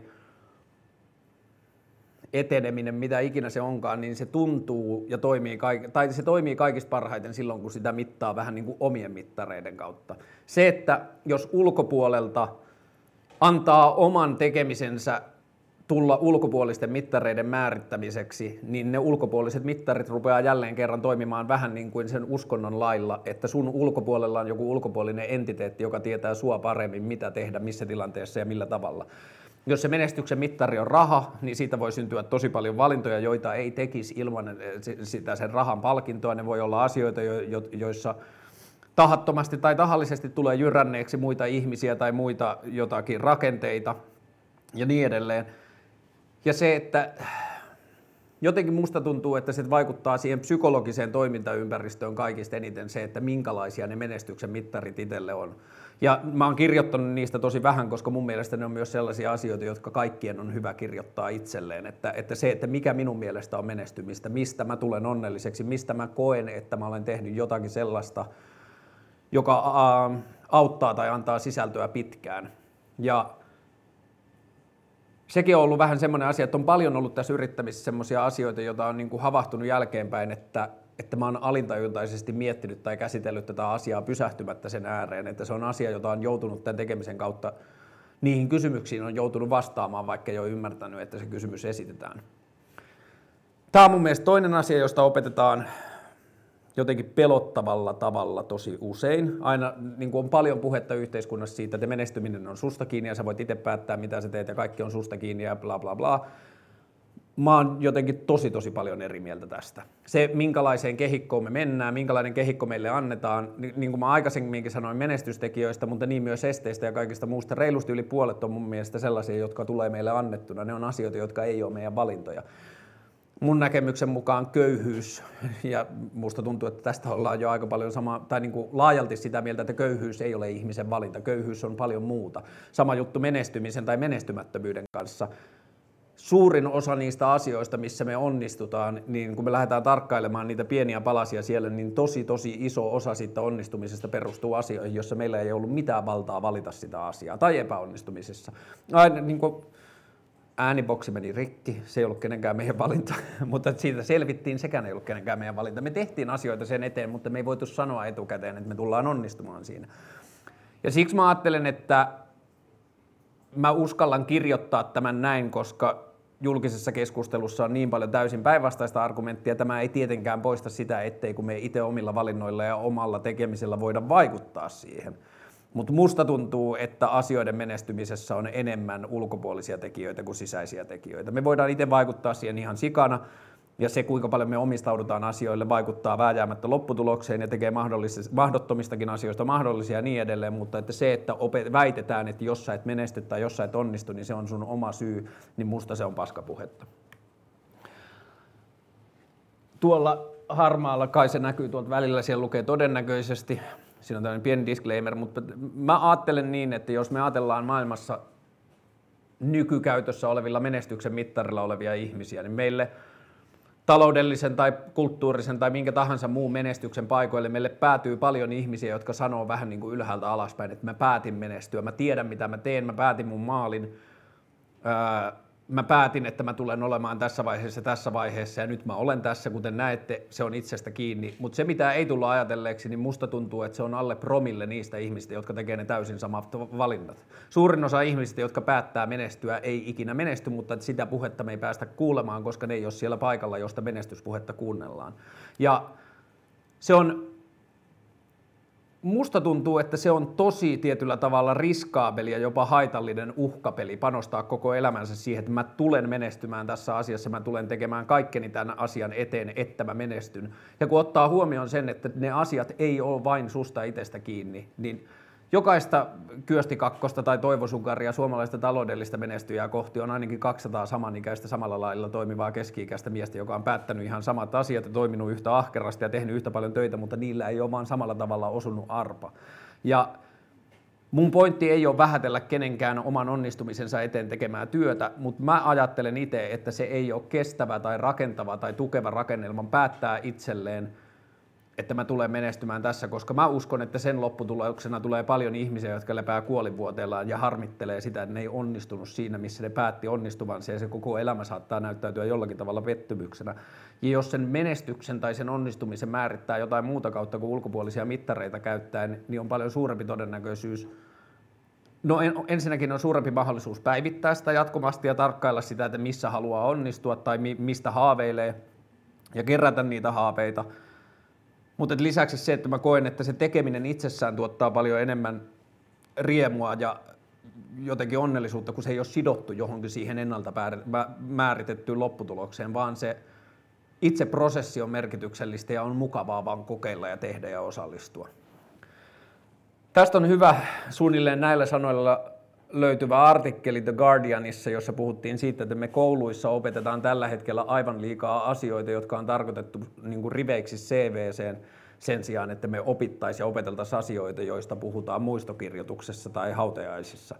Ja mun mielestä siinä on tosi vinha pointti. Et mä ajattelen itse, että meidän fokus on tosi monessa asiassa liian lyhyellä. Me haetaan niin kuin menestys itsessään tai huomio tai mikä ikinä se onkaan jalustalle nostaminen on niin itse, niin kuin itsemerkityksellistä, että, se,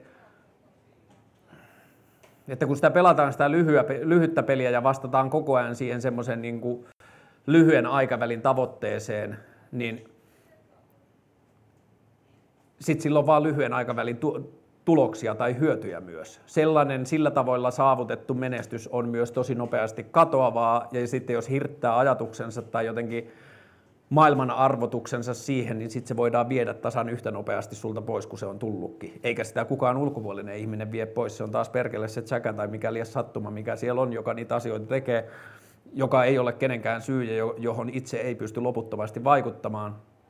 Mutta et silloin, kun se fokus on jossain siinä, että mitä mä haluan, että musta muistetaan tai mitä mä haluan tehdä, niin se, se tuntuu poistavan tosi paljon semmoisia niin kuin stressaavia rakenteita.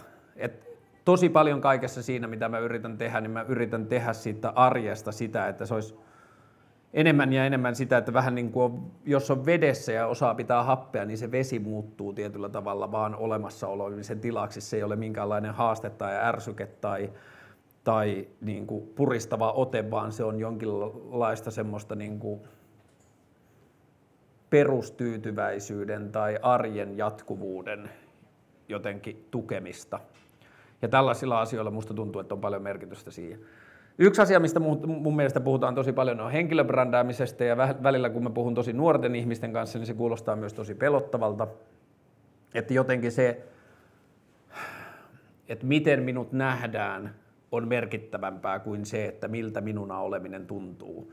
Ja se, niin kuin tämä ehkä kaikista näistä monista, jotka jollakin tavalla mulle peilautuu siihen uskontoon, niin tämä ehkä melkein eniten. Jos me lähdetään siihen niin kuin itsensä brändäämisen leikkiin, että mä haluan, että mut tunnetaan tällaisten asioiden kautta, niin siihen elämisen arkeen tulee palikoita, jotka määrittää meidän puolesta, minkälaisia valintoja me voidaan tehdä. Että me haluttaisiin toimia jossakin tilanteessa toisin, mutta meidän brändi sanoo jotain muuta, tai meidän itsestämme määrittävä julkisuuskuva sanoo jotain muuta. Se, että miten sosiaalinen media nykyään toimii, niin se vähän, vähän niin kuin vääjäämättä synnyttää meille jonkinlaisen digitaalisen entiteetin, että on olemassa niin kuin minä tai sinä todellisuus, mutta sen lisäksi on olemassa se nimi, joka tulee vastaan Googlen hakutuloksissa tai Facebook-seinillä tai Instagramissa tai missä tahansa, ja se on hyvin kapea ja pieni alue siitä, mitä, sä, niin kuin mitä ihminen oikeasti on.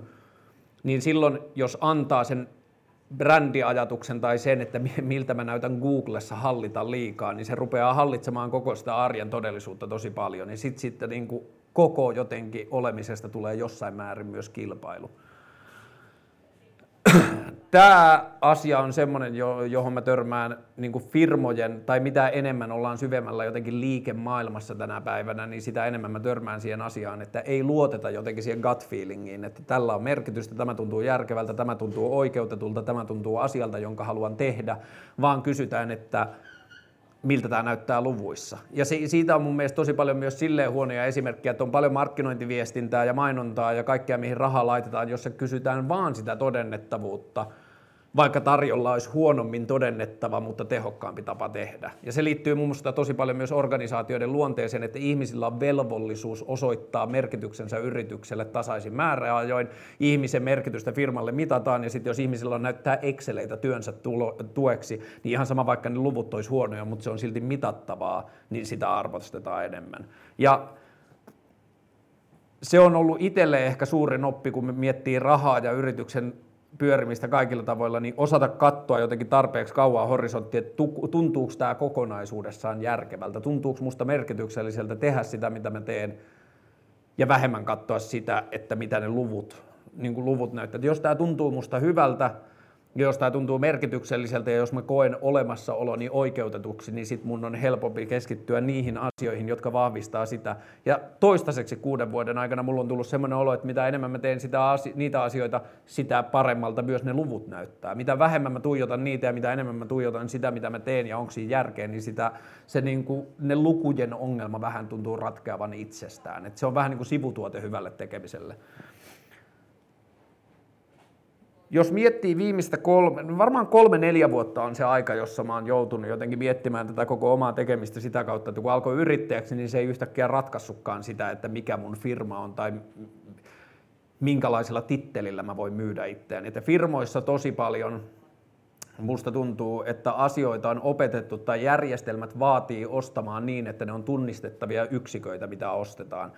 On tietenkin kaiken maailman aikaperusteiset tuntitaksat ja muut, mutta se, että mitä sulta ostamisen yhteydessä voidaan laittaa kirjanpitoon, mitä tämä tekeminen on, niin sitä helpompi firmojen on ostaa. Ja siihen mä törmään tosi usein. Niin kun se ihminen kanssa mä keskustelen, kokee, että musta on jotakin hyötyä, ja se kokee, että se auttaa sitä yrityksen toimintaa, mutta se ei osaa määrittää sitä sillä tavalla, että se pystyisi tulkkaamaan sen siihen järjestelmään, joka vaatii siltä tiettyjä todisteita siitä, mitä on tehty. Ja siksi monet projektit vaan kuihtuu pois siksi, että on suuri innostus, mutta sitten se niin kuin tietyllä tavalla ostopuolella oleva ihminen ei saa ratkaistua sitä, että miten ostaa. Totta kai mulla on paljon asioita, mitä mä voin tehdä siihen ja yrittää ratkaista malleja. Mä en ole toistaiseksi onnistunut siinä hirveän hyvin, että mä en oikein niin kuin ole löytänyt terminologiaa sille, että mitä se mun tekeminen on. Ja suomalainen kirjanpito tuntee boulevardöörin ja flanerauksen tosi huonosti, että ne ei niin kuin saa sovitettua, ne ei, ne ei tiedä mihin sarakkeeseen ne menee. Ja tota, sitten kun sitä on ruvennut havainnoimaan ja huomaamaan, niin sit mä oon myös jotenkin saanut siitä rohkaisua, että okei, että jos sä koet olevas hyödyksi, mutta sille ei löydetä tietyllä tavalla tapaa soittaa sitä instrumenttia, joka ehkä on, niin sitten pitää löytää myös niitä omia paikkoja, missä tehdä. Ja sitten on tullut semmoinen tapa, jossa mä sitä tyhjää tilaa käytän tosi paljon siihen, että jos mä oon kohdannut jonkun käytännön haasteen tai ongelman, jotenkin yhteiskunnan tai ympäristön käyttöjärjestelmät toimii huonosti tai joku asia ei toimi niin kuin se voisi kuvitella toimivan, niin sitten mä pysähdyn miettimään tosi usein sitä, että miten muuten tämä asia voisi olla. Että jos mä vapautan itteni kaikesta siitä, mitä se kulttuuri sisältää, miten se kulttuuri on oppinut ajattelemaan, niin sitten mä voin tarkastella sitä uudella tavalla ja löytää siihen ehkä ratkaisuja. Ja sitten välillä tulee semmoisia ideoita, että se idea tuntuu niin kirkkaalta ja yksinkertaiselta, että siihen tulee se ensimmäisenä se, että miksi näin ei ole tehty, miksi näin ei ole kokeiltu. Sitten tulee se ajatus, että no luultavasti siksi, koska kukaan ei ole sanonut sitä ääneen, että se voi oikeasti olla myös uniikki idea, koska itse on tullut sitä ajatelleeksi, kukaan muu ei ole välttämättä. Että joku idea voi olla yhdistelmä rullalautailussa, rap-musiikissa ja klassisessa musiikissa opettujen asioiden yhdistelmisestä, ja hirveästi ei välttämättä ole ihmisiä, jolloin ne samat referenssit, ne ei luultavasti saa samaa ratkaisua siihen ongelmaan.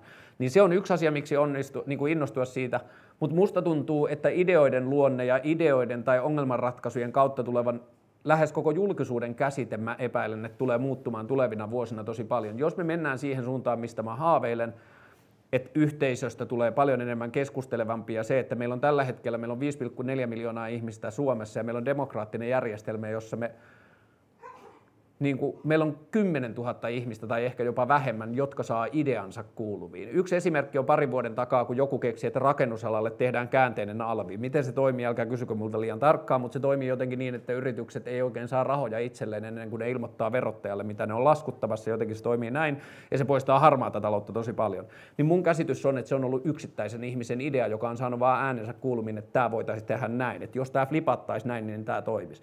Ja meillä ei ole tällä hetkellä yhteiskunnassa mitään järjestelmää, joka tukee sitä. Me menetetään joka vuosi miljoonien ihmisten kansanviisaus siinä, että hei, ton voi ratkaista näin. Mä oon ollut työ, töissä metallialalla ja kirjanpitoalalla, mä oon nähnyt nuo ongelmat ja siinä välissä on tommoinen tapa, miten se voitaisiin tehdä ja se palikka toimisi, mutta sitä, sille äänelle ei ole mahdollista tulla kuuluvaksi. Ja jos me opitaan rakentamaan, ja meillä on kaikki työkalut siihen, meillä on avoimet tietokannat, meillä on kaikki keskustelualustat, meillä on kaikki tarvittava tekniikka siihen, että me voitaisiin rakentaa sitä, mutta jos me onnistutaan rakentamaan alusta, jossa ideat ja ehdotukset tulee kuuluviksi, niin musta tuntuu, että se koko ideoiden ja niiden taustalla oleva semmoinen glorifiointi tulee muuttamaan muotoa tosi paljon. Että ihmisille tulee rohkaisu esittää ideoita ääneen, vaikka ne olisikin niin isoja, että ne onnistuessaan muuttaa tosi isoja asioita. Perinteisessä kulttuurissa me ollaan ajateltu, että jos sä pystyt ratkaisemaan ton ongelman, sinun kääntyy kohdevalot ja sä nouset jalustalle ja sä joudut tietyllä tavalla seisomaan sen asian takana. Mutta että se, että jotenkin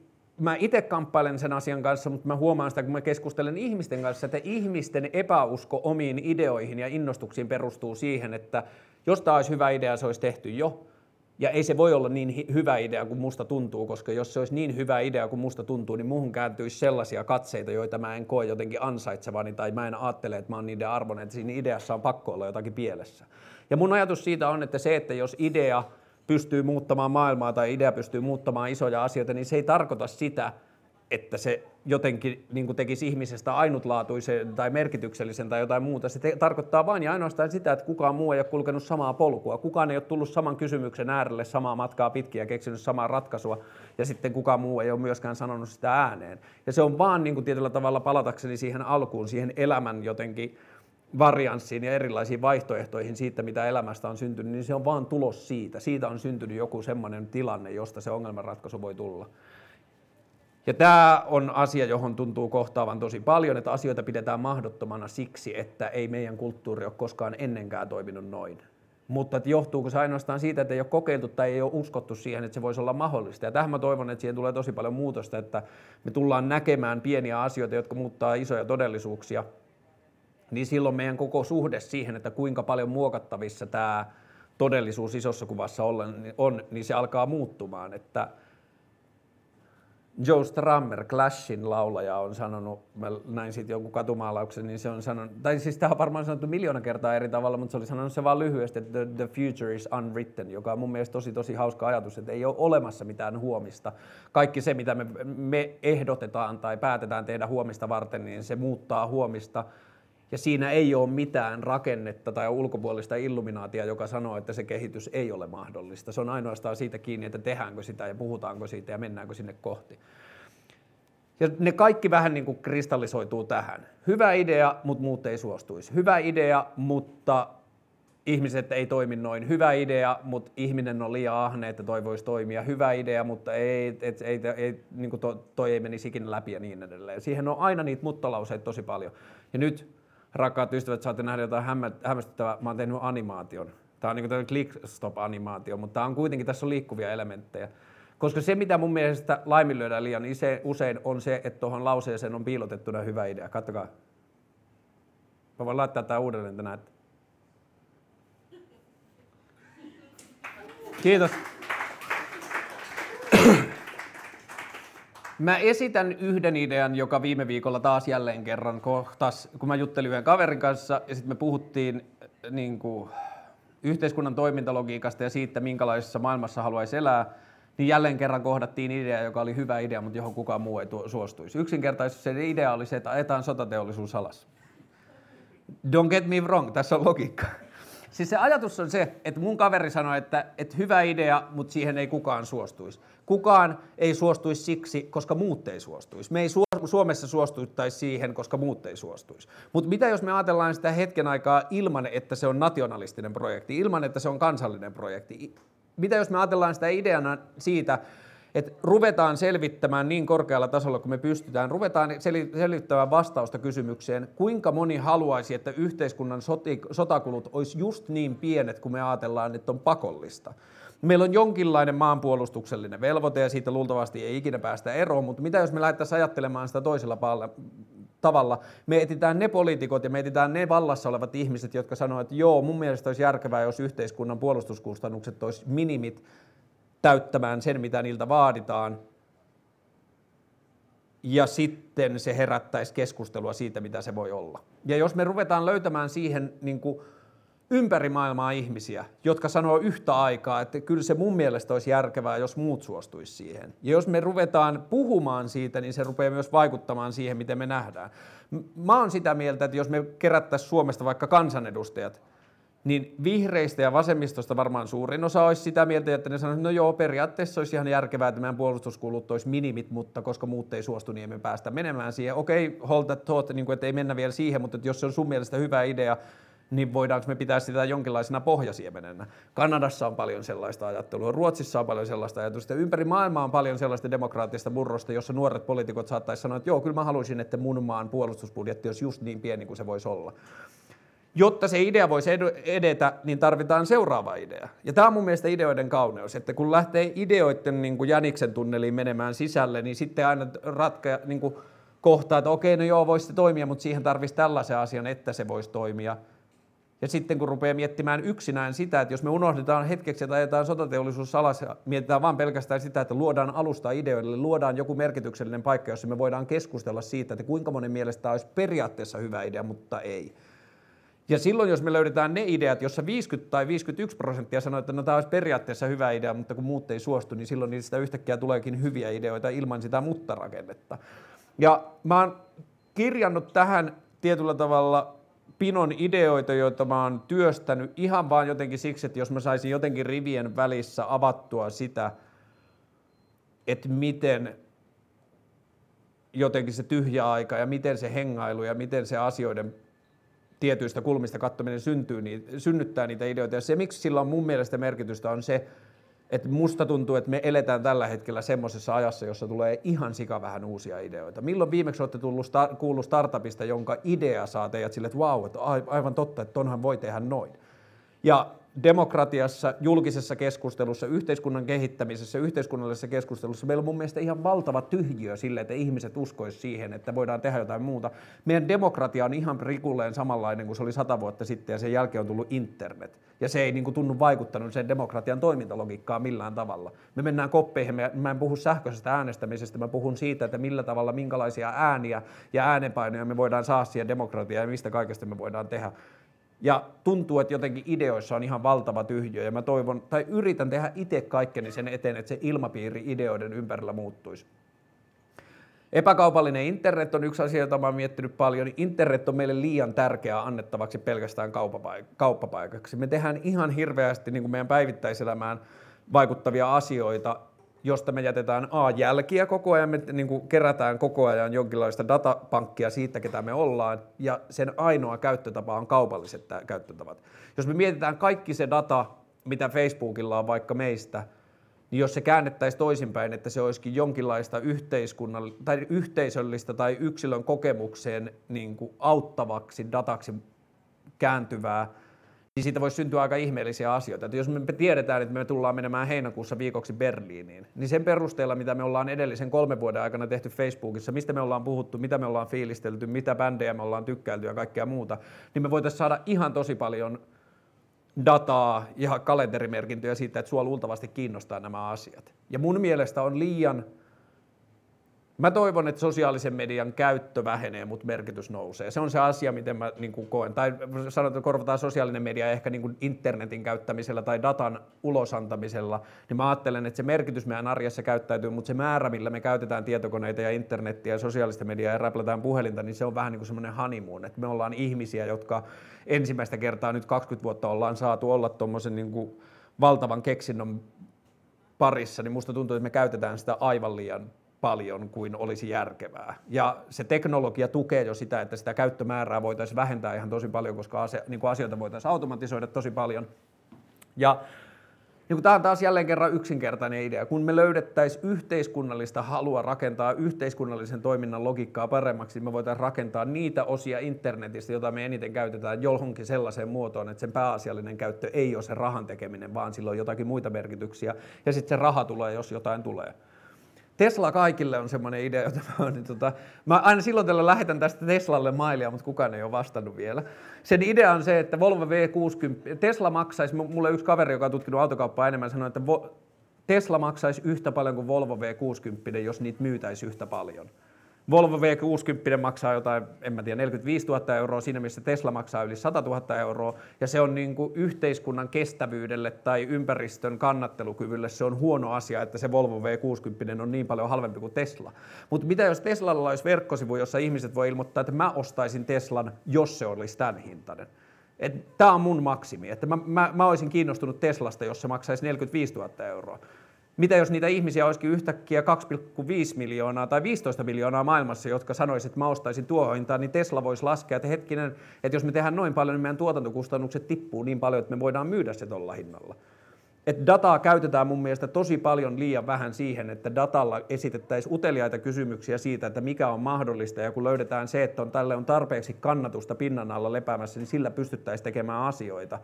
Ja toi Tesla kaikille on myös siitä niin kuin hyvä idea, esimerkki ideasta, että, että mä oon onnellinen, että mä en ole vielä menettänyt sitä jotenkin semmoista niin kuin, silleen ihmeen mahdollisuuden ajatusta, että mä lähetän parin kuukauden välein Teslalle viestiä. Mun mielestä olisi hyvä idea. Luultavasti ne on miettinyt sitä, mutta mä en ymmärrä, miksi ne ei ole tehnyt sitä. Ja ne, ne on toiminut firmana tavoilla, joka antaisi ymmärtää, että ne on valmiita toimimaan tolla tavalla. Ja siksi mulla niinku kulkee kännykässä semmoinen hirveä lista erilaisia heittoideoita eri paikkoja, ja aina kun mulla tulee mahdollisuus, niin mä yritän esittää sitä. Sitten on journalistiikkaan tai tarinankerrontaan liittyviä ideoita. Jotenkin musta tuntuu, että tosi monet ongelmat ratkeaisi sillä, että niistä puhuttaisiin enemmän. Se on niinku yksi semmoinen asia, jossa mä koen. Mä sain tehdä Kallion kirkolle pari vuotta sitten mä tein, muutama vuosi sitten mä tein vuoden, puoli vuotta viestintää Kallion kirkolle, ja sitä ennen mä olin tehnyt Suomen niin kuin, kirkolle, pääkirkolle sosiaalisen median strategiaa aikaisemmin melkein kaksi ja puoli vuotta, niin mulla on semmoinen melkein kolme vuotta, että mä oon katsonut kirkkoa tosi läheltä. Ja se, mitä mä oon oppinut sen aikana, on se, että kirkko on ihan äärettömän tärkeä, hyödyllinen ja merkityksellinen yhteiskunnallinen tekijä, vaikka sitä ottaa sen koko kristinuskon kuvion pois. Että ne osallistuu vanhusten niin kuin seura, niin kuin tällaiseen niin kuin vanhusten aktivoimisjuttuihin, ne järjestää kerhoja ja mitä tahansa. Ne tekee iltapäiväkerhotoimintaa, ne osallistuu sosiaaliseen keskusteluun. Ne on ainoa toimija yhteiskunnassa tällä hetkellä, joka puhuu kuolemasta edes jollakin tasolla. Niillä on kauniita rakennuksia, niillä on niin kuin paljon semmoista merkittävää kulttuuria, joka mun mielestä meillä ei ole yhteiskuntana varaa päästää sitä liukumaan pois vain siksi, että me sekularisoidutaan ja meidän usko Jeesusta kohtaan vähenee tai meidän usko perinteistä jumalauskoa kohtaan vähenee. Niin kirkko ei tunnu käyvän sitä keskustelua itse, koska he ovat kasvaneet sinne kulttuuriin sisään ja heille on tietenkin annettuna annettu se, että kirkon tehtävä on puhua Jeesuksesta ja pelastustyöstä ja kaikesta siitä. Ne osallistuu kyllä laajasti myös muuhun yhteiskunnalliseen keskusteluun, mutta se on se perusidea. Ja mun mielestä yhteiskunta ympärillä on aivan liian hiljaa siitä, että jos, mitä jos kirkon jäsenmäärä tippuisi esimerkiksi samaa vauhtia kuin mitä jumalausko tippuu. kaksikymmentäseitsemän prosenttia kirkon jäsenistä uskoo enää Jumalaan. Niin mitä jos se tippuisi sinne? Meiltä katoaisi ihan hirveästi sosiaalisia palveluita tai sosiaalisia apupalikoita. Meiltä katoaisi tosi paljon yhteiskunnallista keskustelua, ei tietenkään heti, mutta pikkuhiljaa, kun se merkitys hiipuisi ja niin edelleen. Kirkolla on tosi paljon merkityksellisiä arvoja yhteiskunnalle, jota mun mielestä meillä ei ole varaa poistaa. Ja sitten kun mä oon yrittänyt miettiä sitä, että miten mä voin osallistua siihen tai miten mä voin yrittää ratkaista sitä, niin sitten mun vastaus on ollut siihen, että yrittää keskustella siitä asiasta. Ja sitten siitä on syntynyt ajatus siitä, johon me saatiin, me saatiin itse asiassa Kirkon mediasäätiöltä tänä keväänä siitä pieni käsikirjoitusapuraha, katsotaan miten se etenee. Mutta mä haluaisin tehdä sen tosi paljon, on sellainen niin kuin ajatus ristiretki nimellä toimivasta dokumenttisarjasta, että kierrettäisiin Suomessa yhteiskunnallisia vaikuttajia, kirkon tekijöitä, kirkon ympäristössä olevia ihmisiä, uskontokriitikkoja ja kaikkea muuta, ja keskusteltaisiin kirkon roolista yhteiskunnassa tavalla, jota ei tällä hetkellä mun mielestä tarpeeksi käydä. Ja mä ajattelen, että se miksi se mulle tuntuu hyvältä idealta on se, että mun suhde kirkkoon on jotenkin sillä tavalla niin kuin jotenkin, että mun pyrkimys on olla rakentava sen asian kohtaan. Ruotsissa rippikoululaisten määrä tippui kymmenessä vuodessa yli kahdeksankymmentä prosentista alle kolmekymmentä prosenttia. Ja Suomessa saattaa olla sama edessä lähivuosina, mutta esimerkiksi rippikoulu, se, jos me ajatellaan vaan sitä, että viisitoistavuotiaat nuoret menee viikoksi metsään, pussailee ja puhuu elämään suuremmista asioista, niin mun mielestä sillä on aika paljon merkitystä. Se ei ole mun mielestä semmoinen juttu, josta me voidaan vaan luopua siksi, että vanhemmat ei enää usko Jumalaan. Se pitää mun mielestä, se tollainen asia pitäisi käydä avoin keskustelu, että mitä muuta rippikoulu voi olla, koska se tuntuu aika merkitykselliseltä jutulta. Öö, Tämä animaatio jatkuu. Täällä on vaikka mitä. Te voitte ottaa screenshotteja ja sitten myöhemmin miettiä, että mitä nämä oikein on. No, mä voin selittää täältä jostain. Suomen mestarin dokumentti. Tämä oli mun mielestä hauska. Me keksittiin tämän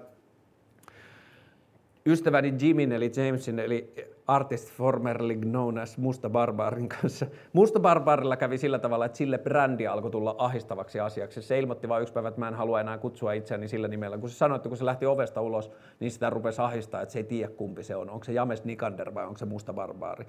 Ja toi on tietyllä tavalla musta pahimmillaan se, mitä sosiaalinen media voi tehdä. Että silloin, kun sä joudut koko ajan kellottamaan sen kautta, ja varsinkin kun se muuttuu julkisuudeksi, jossa ihmiset pysäyttää sua, niin tietyllä tavalla sun arjen olemisen, koko rytmi ja olemisen tapa joutuu jonkun ulkopuolisen rakenteen tarkkailemaksi, ja sitten ei voi itse päättää. Sitä on Kuolema-podcast-sarja, josta niin tota, mun mielestä kuolemasta puhutaan liian vähän. Mun käsitys on se, että kilpailu tai kilpaileminen, kilpailumentaliteetti yhteiskunnassa, osittain demokratia myöskin siksi, että siinä on tosi paljon kilpailua, markkinatalous, tosi tosi monet isot yhteiskunnalliset asiat, niin tämä on vaan veikkaus tai ajatus on mun mielestä jossakin tietyssä jamassa siksi, että kuolemanpelko vaikuttaa edelleen siihen, miten me toimitaan. Että ihmiset on valmiita käyttämään kyynärpäätaktiikoita niin kuin eläessään tai menestyessään tai kilpaillessaan tai vedetessään demokratiassa siksi, että ne haluaa jollakin tavalla jättää jotakin pysyvää jälkeensä tai taklata itselleen tilaa, jotenkin pienentää sitä kuoleman merkitystä elämässä tai mitä tahansa muuta. Ja musta tuntuu, että jos kuolemasta puhuttaisiin enemmän, kuolemasta puhuttaisiin avoimemmin, kuolemasta puhuttaisiin enemmän itsestäänselvyytenä, joka tulee vaikuttamaan sata prosenttia meidän elämästä, niin kuin suunnilleen sata prosenttiin, ja sitten tota, sitä puhuttaisiin asiana, jolle niin kuin, musta tuntuu, että kristinusko on jättänyt pahat jäljet siihen, että siinä olisi paljon tilaa neutralisoida keskustelua kuolemasta, ja jos me pystyttäisiin tekemään sitä laajemmin, niin siitä voisi syntyä vaikka mitä, niin sitten mä oon ajatellut siitä, että olisi hauska tämä podcast-sarja, jossa puhuisi erilaisten asiantuntijoiden kanssa kuolemasta. Yrittäjien lomarahasto on joku semmoinen, josta mä toivon olevani kaikkiin teihin yhteydessä joskus sitten, kun mä keksin, miten se tehdään, jos jollakin on ratkaisu siihen, mutta mun ajatus on se, että mä huomaan, että mun oman yrityksen talous menee sykleissä. Mulla on välillä enemmän rahaa, mulla on välillä vähemmän rahaa. Sen koko vuosikokonaisuus riittyy, riittää sen vuoden kannatteluun, mutta siellä on kausivaihteluita. Mun yri, niin kuin asiakkaiden yhdistävä tekijä on se, että ne rupeaa valmistautumaan kesälomalle toukokuun puolessa välissä ja palaa elokuussa, niin multa ei kukaan osta moneen kuukauteen. Ja jollakin muulla, joka tekee vaikka festarityötä tai jotain, niin sen talvet saattaa olla tosi hiljaisia, mutta silloin kesällä tosi hyvin.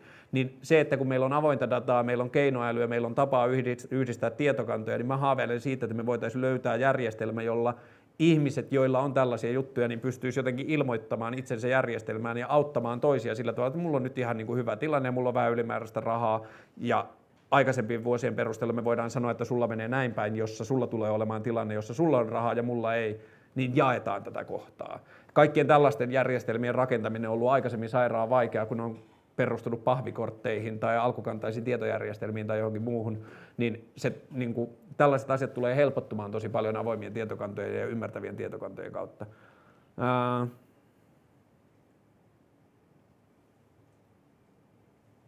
Niin, niin tuon Musta Barbarin kanssa me keksittiin tuosta Suomen mestarin dokumentista, joka on tuolla ylhäällä.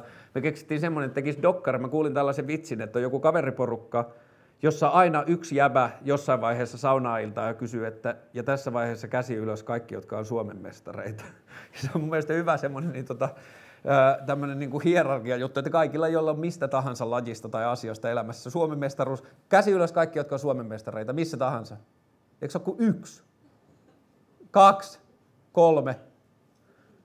Se on aina tietty prosentti, mutta sitten kun Jimmy, ystäväni, entinen Musta Barbari, kuuli tästä jutusta, niin sanoi, että hän ei ikinä halua joutua saunatilanteeseen, jossa tähän kysymykseen vastataan, koska niin tota, se on ollut äs äm kaksi jossain. Niin sitä niin kuin ketuttaa se, että silloin se näkemättä ja kokematta, niin me keksittiin, että tehdään dokumenttisarja siitä, jos se yksilön tarkoitus on vaan tulla Suomen mestariksi jossain asiassa. Että se lähtee seikkailemaan, etsii erilaisia lajeja, missä on mahdollisimman helppo hankkia Suomen mestaruus tai missä on suurin todennäköisyys nähdä vaivaa ja sitten kiertää kaiken maailman outouksia, missä on niin kuin tsägällä vaikutusta ja muuta, mutta tehdä vaan dokkarisarja, jonka tavoitteena on tehdä itselleen Suomen mestaruus.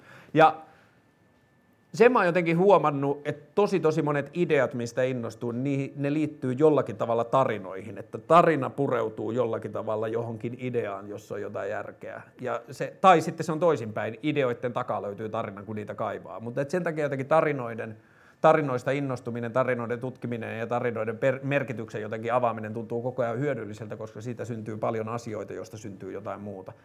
Ja siinäpä ne.